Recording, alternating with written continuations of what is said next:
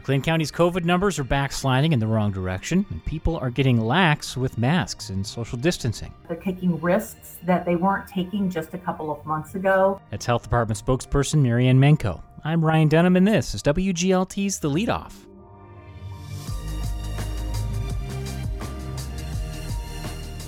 Support for the leadoff on WGLT and WGLT.org comes from Central Illinois Regional Airport in Bloomington, now offering nonstop flights to Detroit on Delta Airlines, connecting travelers to the world. Schedules and information at CIRA.com. It's Monday, March 29th. Coming up, what you need to know to start your day. It's the leadoff from WGLT, Bloomington Normal's public media.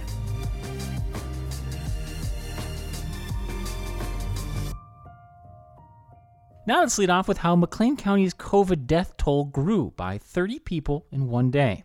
As Eric Stock reports, the deaths didn't all happen in one day.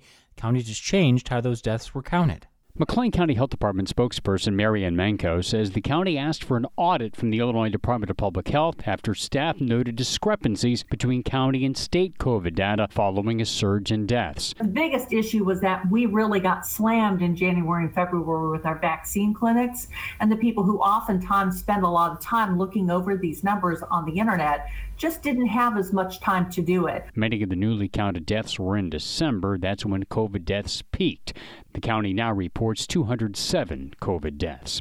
McLean County's COVID testing positivity rate has reached its highest since January at nearly 5%. The health department's Marianne Manco notes the positivity rate has doubled in less than two weeks. So we're very concerned that people are relaxed about masking, about social distancing, that they're taking risks that they weren't taking just a couple of months ago. The Pritzker administration is now letting counties expand COVID vaccine eligibility sooner if demand is slowed.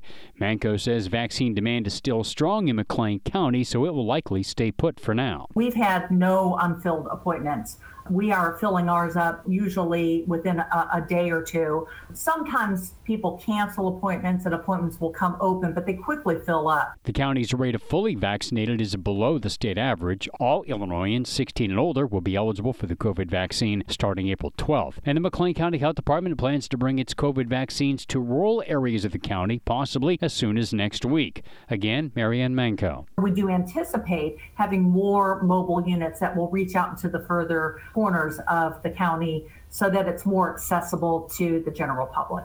Manco notes the county has taken its mobile clinics to various locations, including schools and the county jail. For the leadoff, I'm Eric Stock. Here's some other stories we're following the WGLT newsroom. An 18 year old from Normal faces attempted murder charges in connection with a shooting that wounded another man last week at an apartment on Orlando Avenue. A legal opinion from an external attorney found no merit to accusations from Normal Town Council member Stan Nord that the city manager and mayor are discriminating against him. And Rivian faces a new lawsuit from a giant group of Illinois car dealers. They accuse the EV company of breaking state law by trying to sell vehicles directly to consumers, not through a dealer. Find more on those stories at WGLT.org.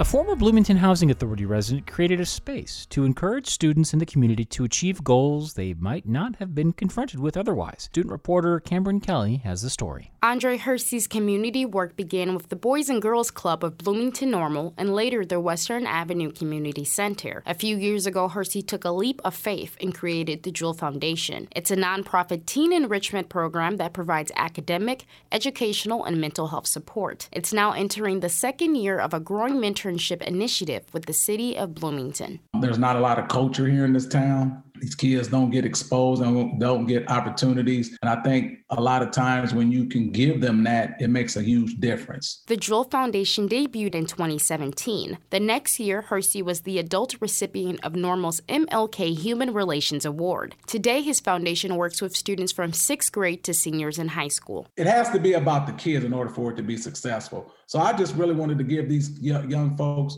an opportunity to be exposed, opportunities to get outside of Bloomington and explore different cities, different states. A reward for students involved in the Jule Foundation holding at least a C average in school is being able to go on trips. Students who are struggling to get their grades up have an opportunity to get tutored through Illinois State University. And the Jule sign up process also gives the option for families to consent if a student needs an advocate when a parent or guardian is not available. More recently, the foundation has found success with its mentorship program in partnership with the City of Bloomington, which began last year as a pilot. Young people with Jule are placed in various city jobs, including Parks and Rec, the Water Department, City Administration, and the Pepsi Ice Center. There are four positions in the mentorship program's first year, and that is expected to grow up to 20 in year two. Here's Bloomington Deputy City Manager Billy Tyus. Exposing young people to government as a career. I will tell you that governments across the country, frankly,